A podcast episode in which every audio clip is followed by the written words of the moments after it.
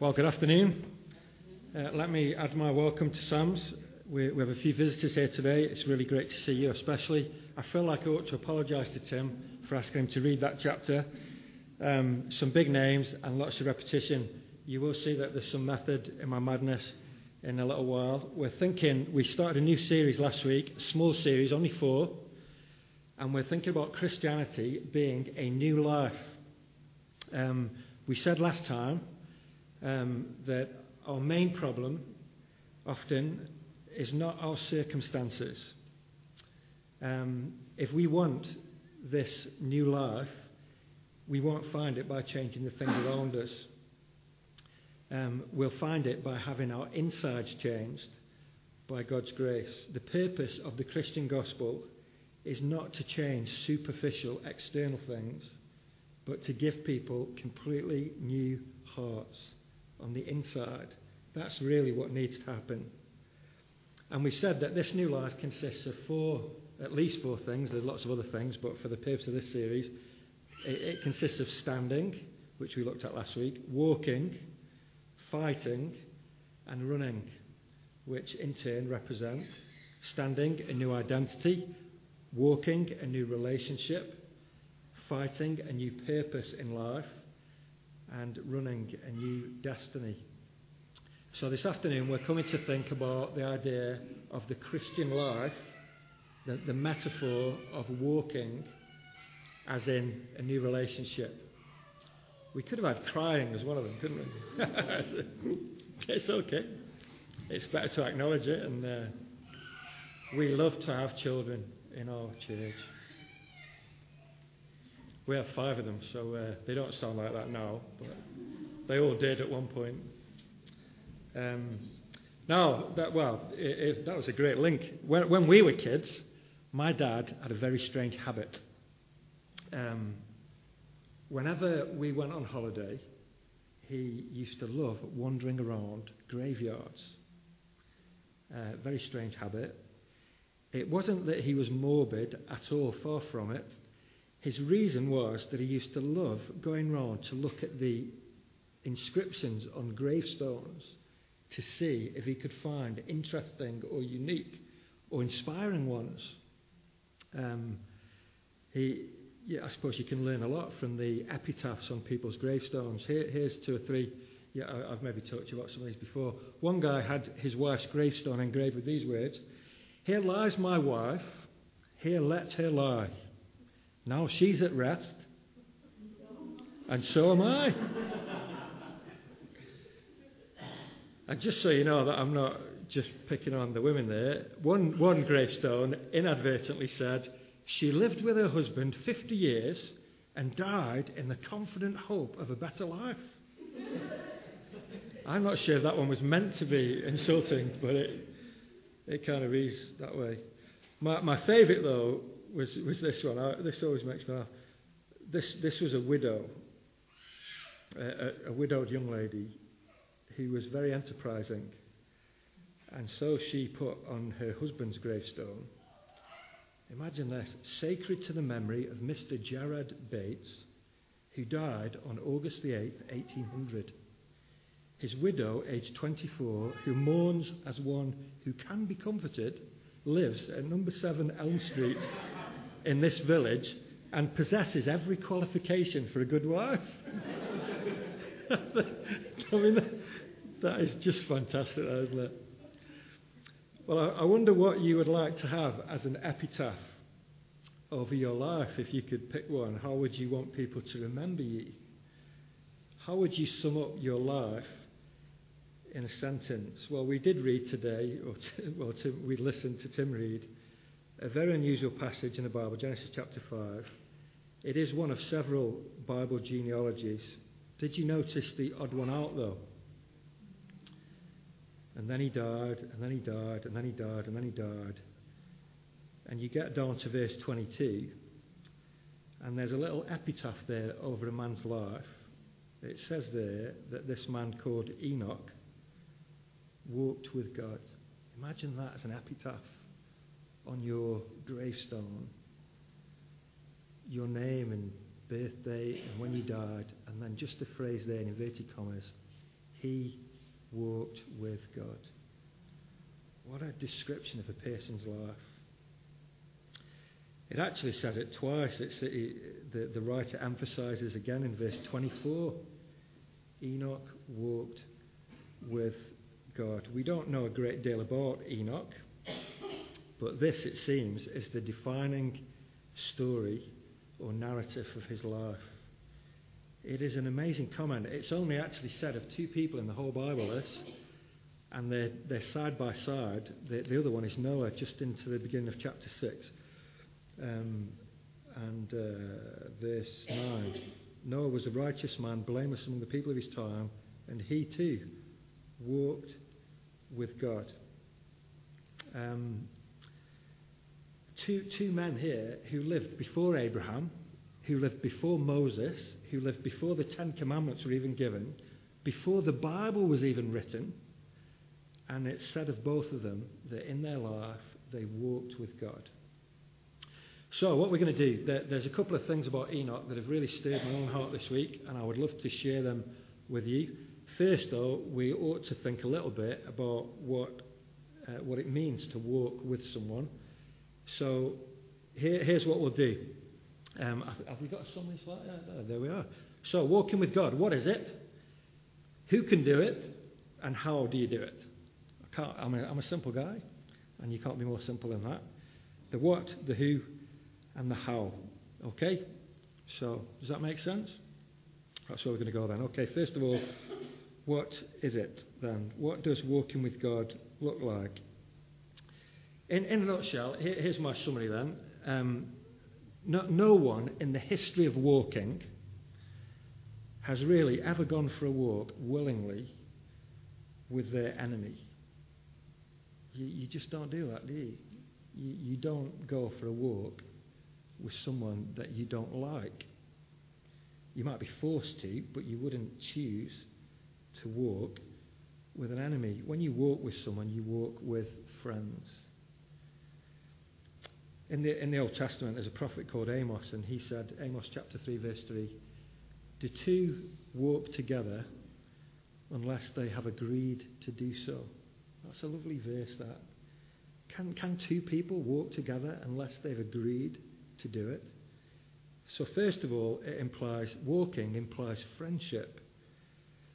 And so we, we need to just stop and say something very important at this point. I, I think the Bible teaches that this is not our natural condition. In fact, after Adam and Eve sinned in the Garden of Eden, the Bible actually says in Genesis chapter 3, verse 8, that God came for a walk in the garden looking for them. And do you know what Adam and Eve did? They, they ran away and hid because they knew for the first time in their experience something of guilt and shame and vulnerability. God came looking for them. He wanted to walk with them, and they ran away and hid. That is the story of human life. We are not friends with God in our natural condition, we are his enemies. So, how can anyone walk with God when in our natural state we're at loggerheads with him? Um, just keep your finger in Genesis there. I just want to turn very briefly to one verse in the New Testament, 2 Corinthians chapter 5. One of the advantages of having these red church Bibles is I can give you the page number, and it's 1161. So you don't need to fumble around with the content page. 2 Corinthians chapter 5 and verse 17 says this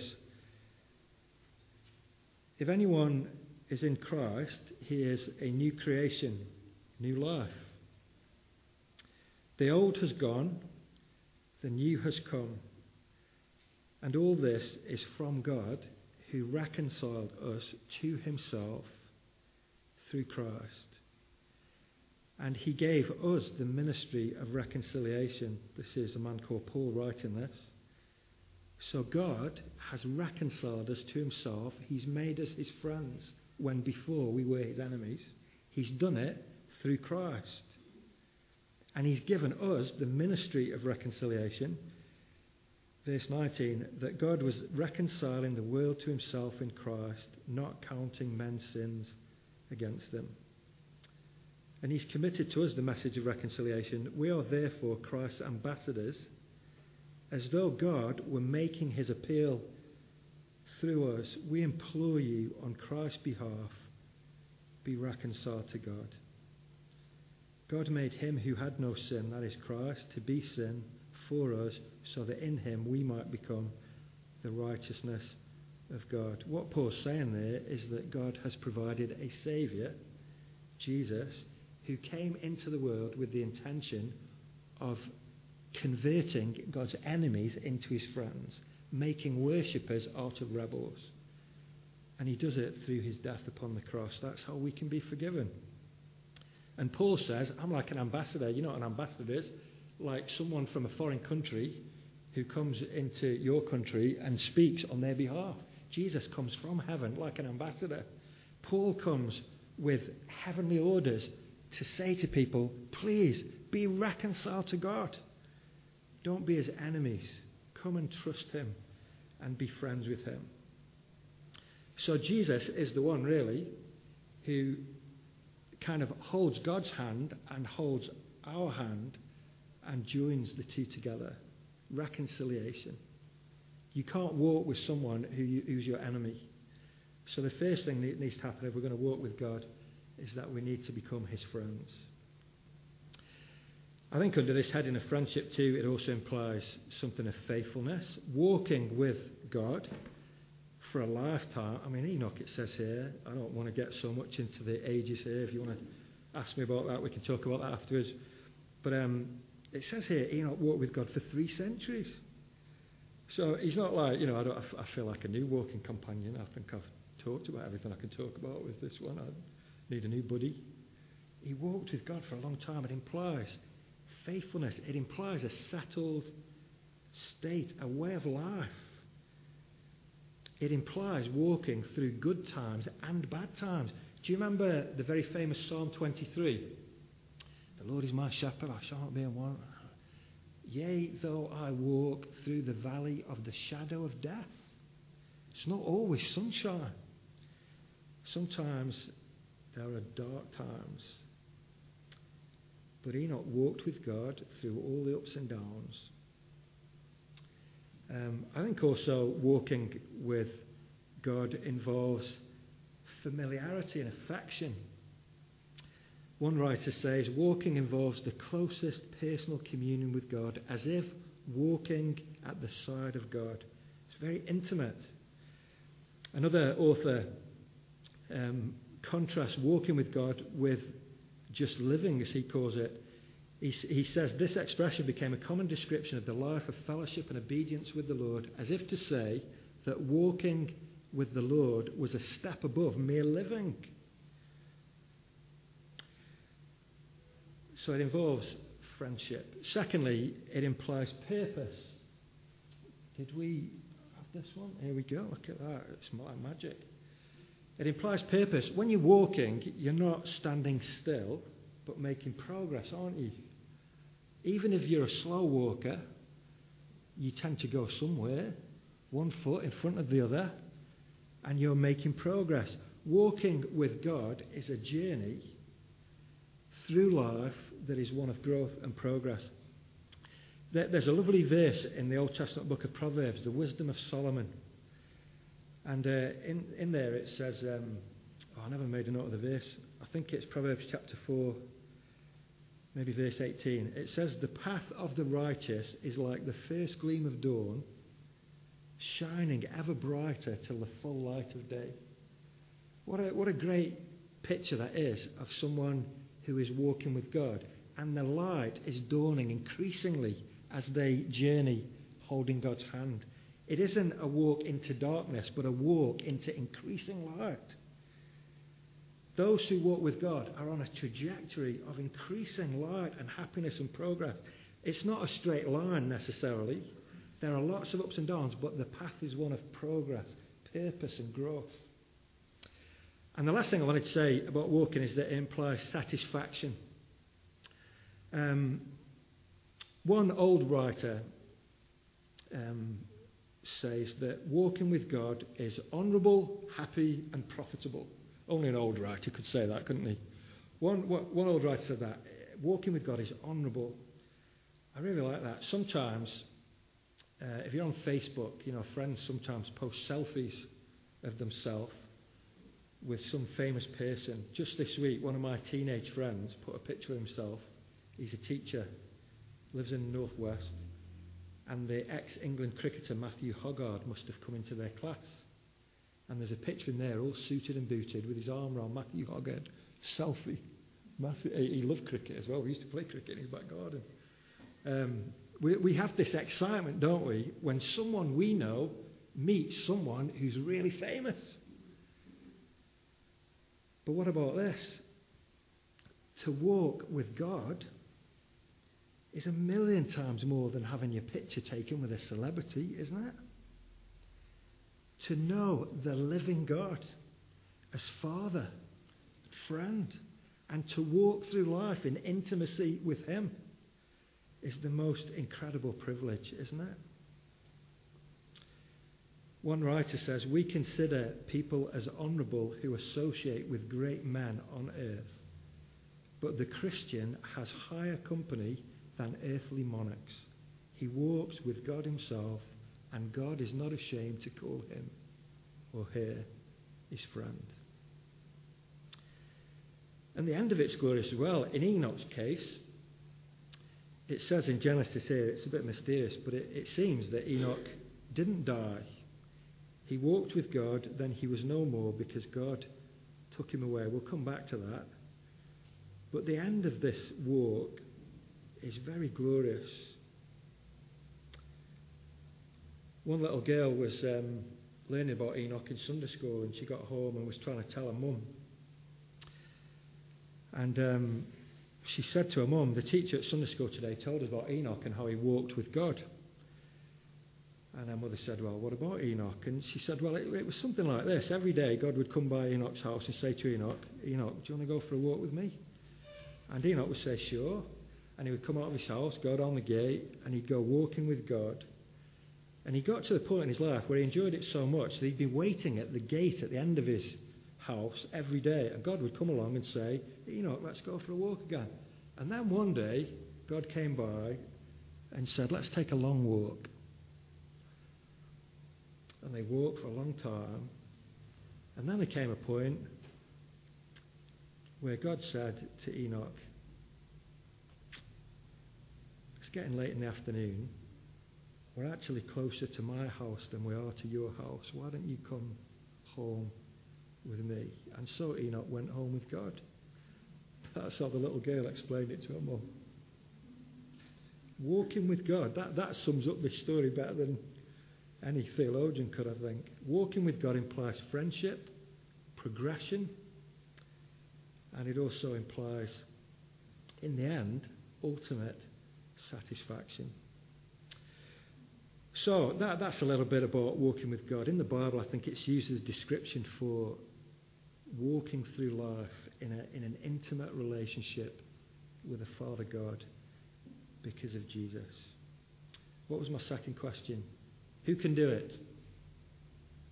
Okay, I want to spend a bit more time on this one, and then we'll finish. The third point is a quicker one. Who can do it? So, I'm a minister of a church and um, I talk to a lot of people. And when you boil it down, right down to basics, one of the greatest and simplest objections that people have against Christianity is this one. You ready? It's too hard. It's too hard.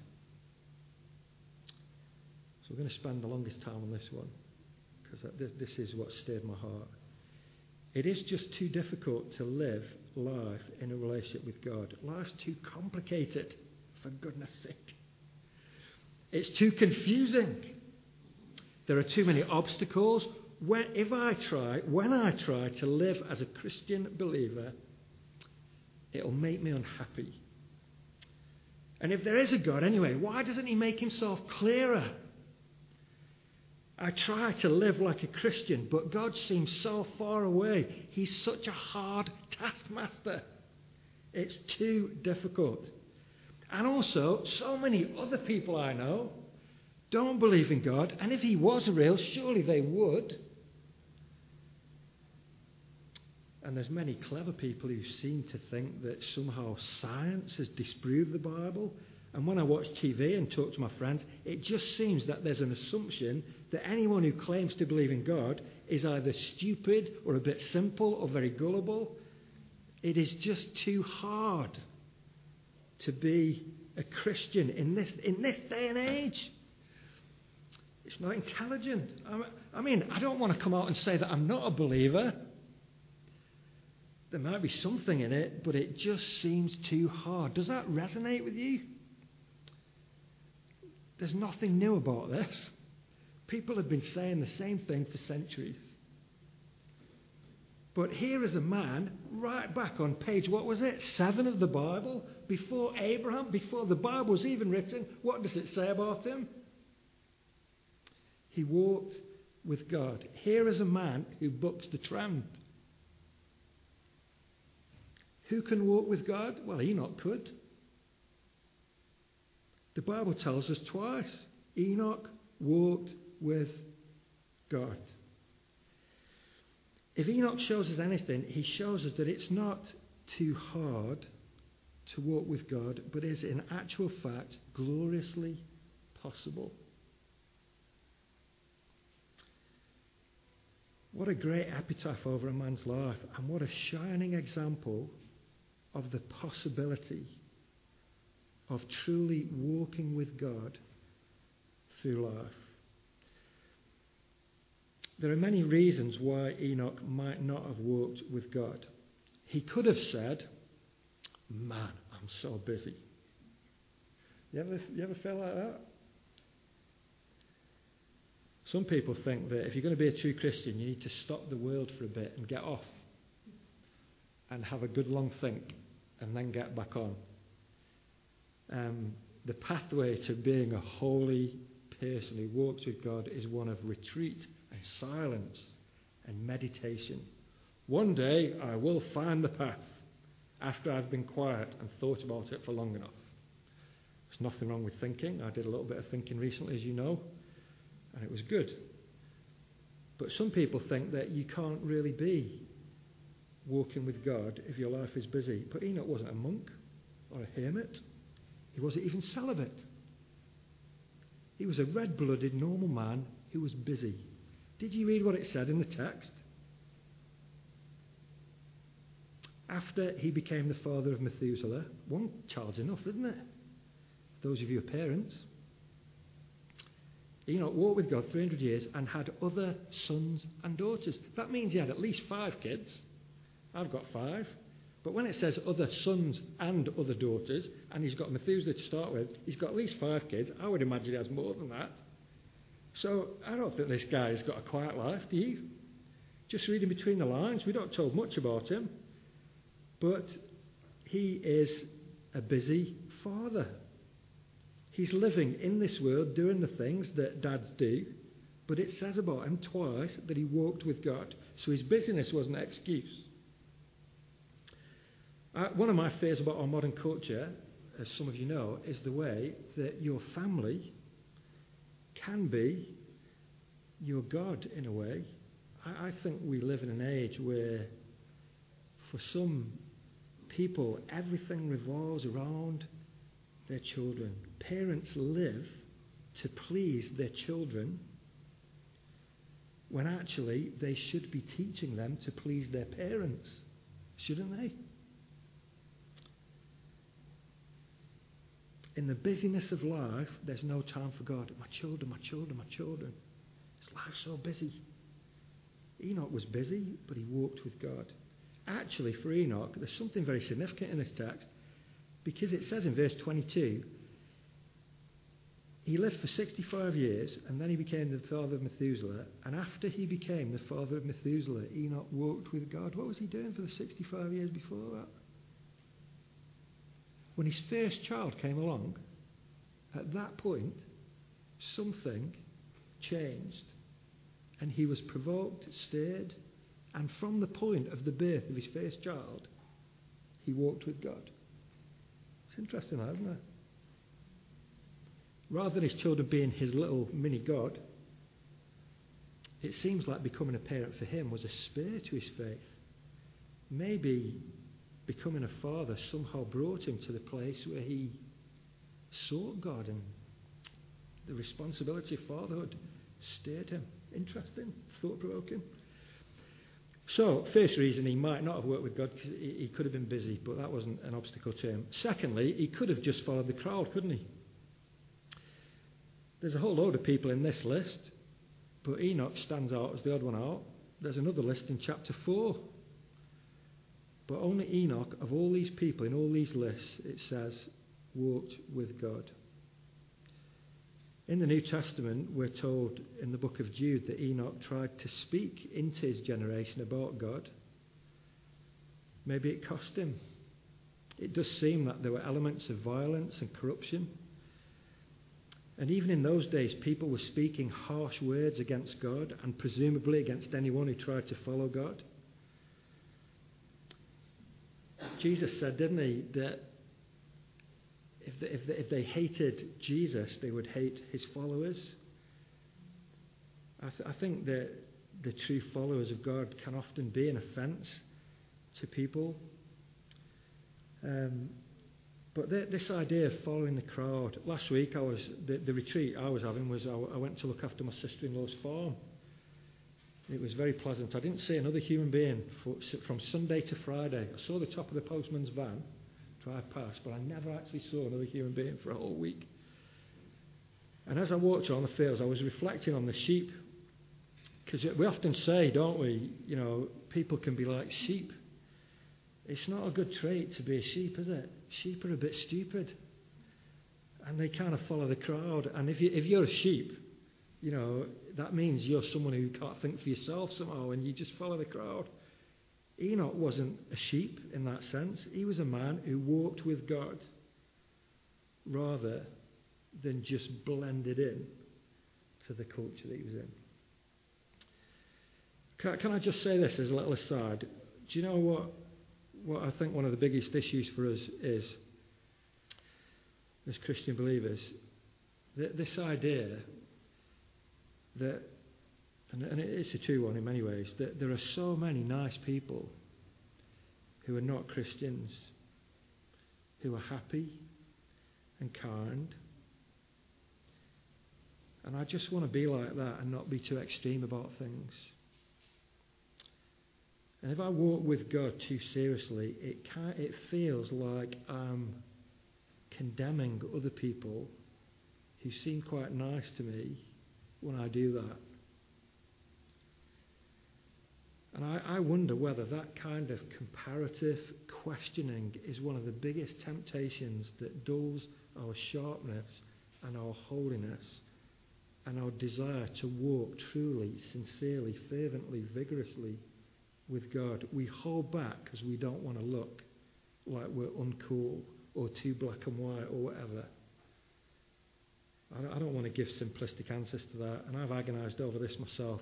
But I do want to identify that as an issue and call you back to think about am I really walking with God? Or am I just blending in with the nice people around me? I, I fear that we're often far too easily influenced and fail to pursue walking with God as vigorously as we should. But there's an even bigger perspective here to all of that, and I want to get it here from chapter 5.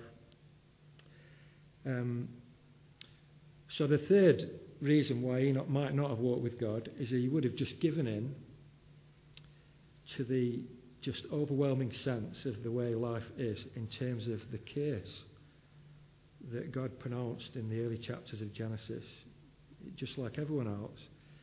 What, what, why does the writer write this chapter like he does? Why did I ask Tim to read it? There's so many big names here. The reason the writer writes this chapter like he does, I think, is because of the repetition and the cycle of life and death that is described here. Let, us just get, if you've got your Bible open on page 7, let's just look into chapter 5. Um, you, you know the story. I don't need to go over it. The early chapters of Genesis are very tragic. God creates this amazing and good world. He warned our first parents that if they disobeyed, they would die. And after being tempted to think that God was being hard on them, they, they fell. And in chapter 3, God speaks to Adam and Eve and to the serpent, the devil, and he pronounces judgment and curses on them and on creation, and actually on evil itself. And for the first time, as we've seen, they know guilt and shame and alienation. But as the story unfolds, there's murder and violence. Cain kills his brother Abel. And in chapter 4, what you have is a description of how Cain's family turns out. And it's not pretty. When we get to chapter 5, the writer says, This is the written account of Adam's line. Now, you, you could translate that as, I wonder what became of Adam's family. Not, not the Adams family. That's not that Adams family. You won't be able to get that out of your mind will you?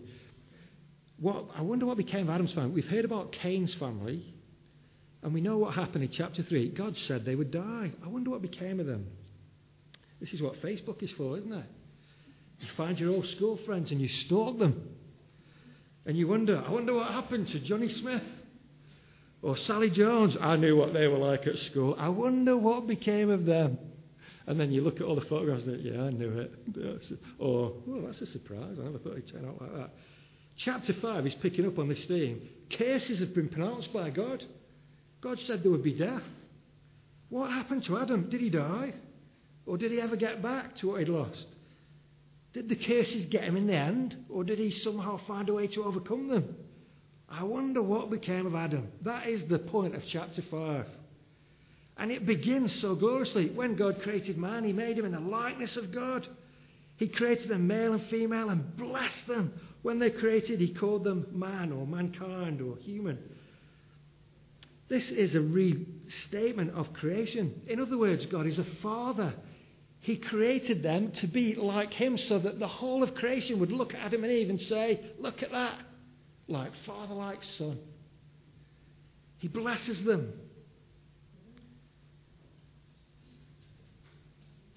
He tells them to be fruitful. But what became of Adam's family? Well, they did multiply. Adam lived 130 years. He had his son in his own likeness, like father, like son. He named him Seth. After Seth was born, Adam lived for 800. Wow, as we're looking at Facebook, he's had a good life there, Adam, hasn't he? And altogether, Adam lived 930 years. Oh, bosh. And then he died. They did get him in the end.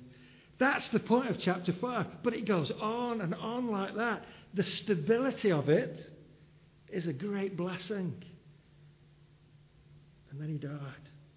And then he died. And then he died. And then he died. The whole chapter is like one big graveyard, isn't it? One writer says, Where did it all go? We wonder.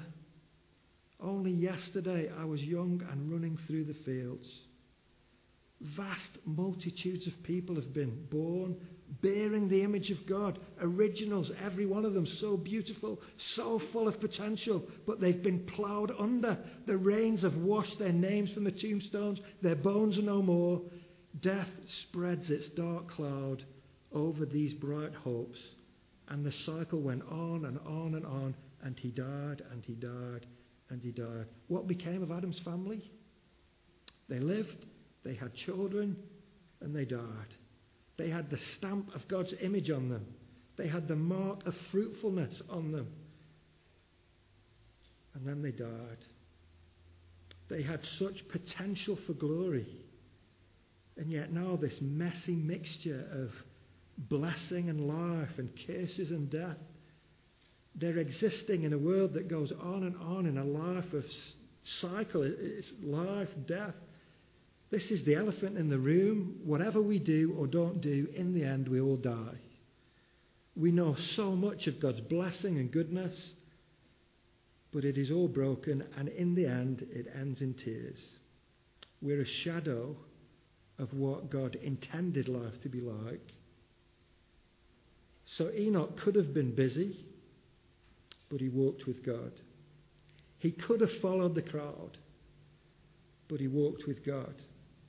He could so easily have been overwhelmed by this cycle of existence, life and death, and swallowed up in that, but he isn't. Right in the middle of this graveyard chapter, we're told that Enoch walked with God.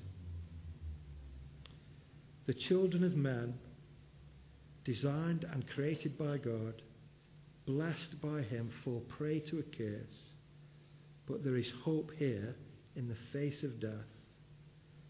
One writer says, walking with God is the key to the chains of the curse.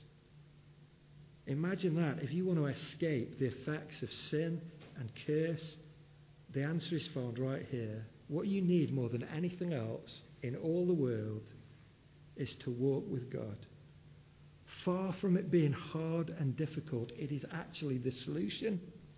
Do you get that? Enoch didn't die. All the others did.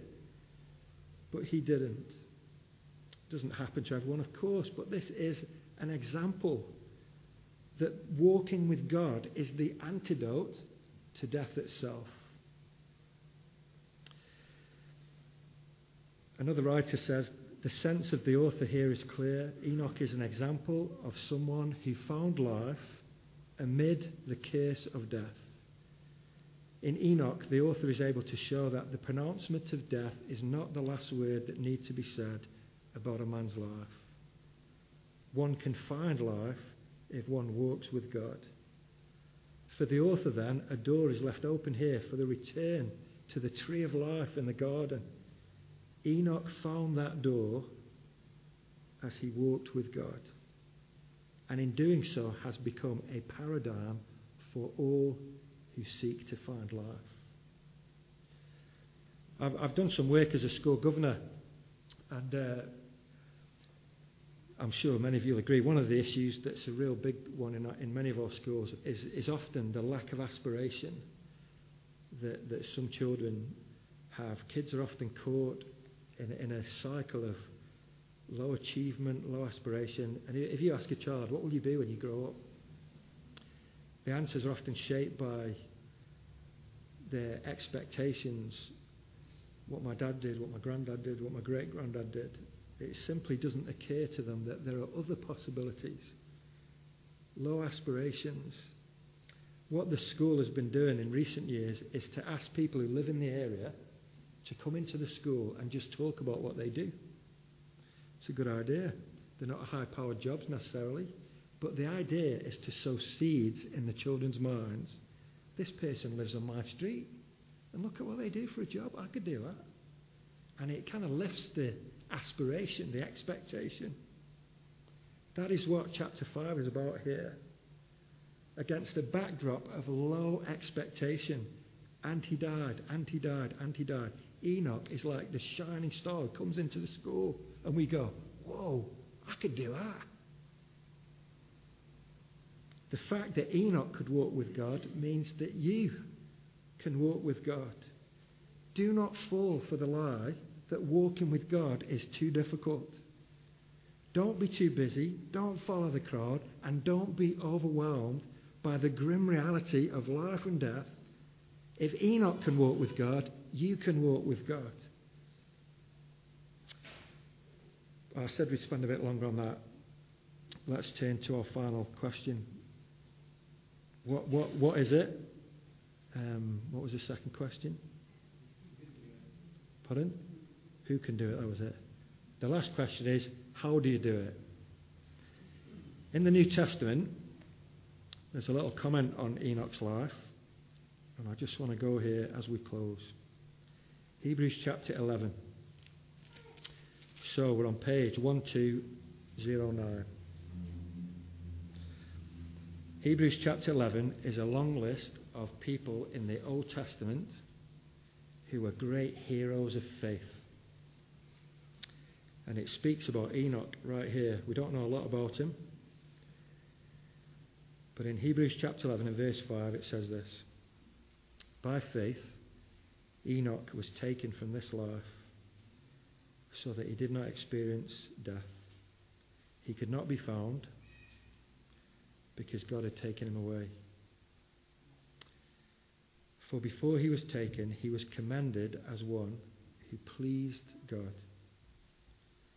And without faith, it is impossible to please God because anyone who comes to him must believe that he exists and must believe that he rewards those who earnestly seek him. How do you do it? Well, here's a little clue. That a, a, a large part of the answer, I think, is we do it by believing God. What, what, how does the writer here define faith? Our culture defines faith in all sorts of bizarre ways. What does the Bible say about faith here? It says, um, there's another slide. Let's have a look. Faith is. Faith has these two ingredients. You need to believe that God is real, and you need to believe that God is responsive. That's what the writer to the Hebrews says here. You, you can't please God if you don't believe He's real, or you do believe He's real and think that He's impotent and unresponsive. If you're going to please God, you need to believe that He exists and that He will respond and does respond. When, I stop and think about that formula, every single attack on Christianity in the end comes down to this. Every temptation that you will know in your life is rooted right here. When you dig away all the guff and you bring it right down to basics, every temptation comes down to this.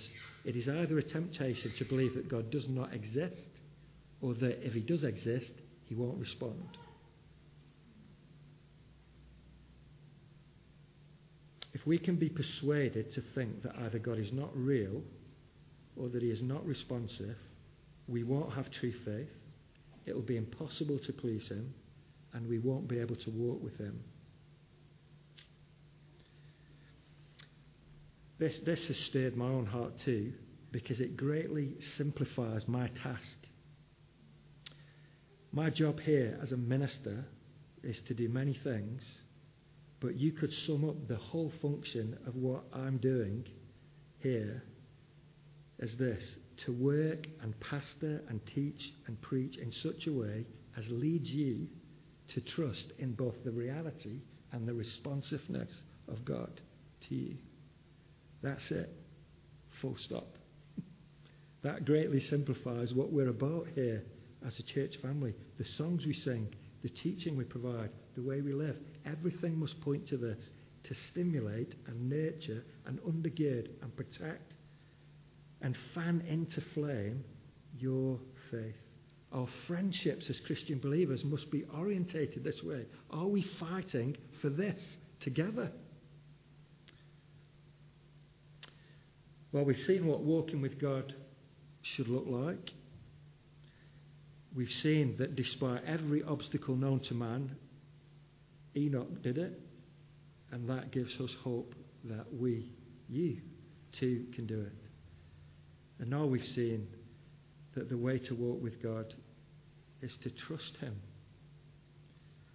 This is a new life, standing in a new identity and walking with God in a new relationship. Let me close with the words of the Old Testament prophet um, it'll come up on the screen here behind me. He has shown you, oh man, what is good. And what does the Lord require of you? To act justly, to love mercy, and to walk humbly with your God. May it be so to his praise and glory.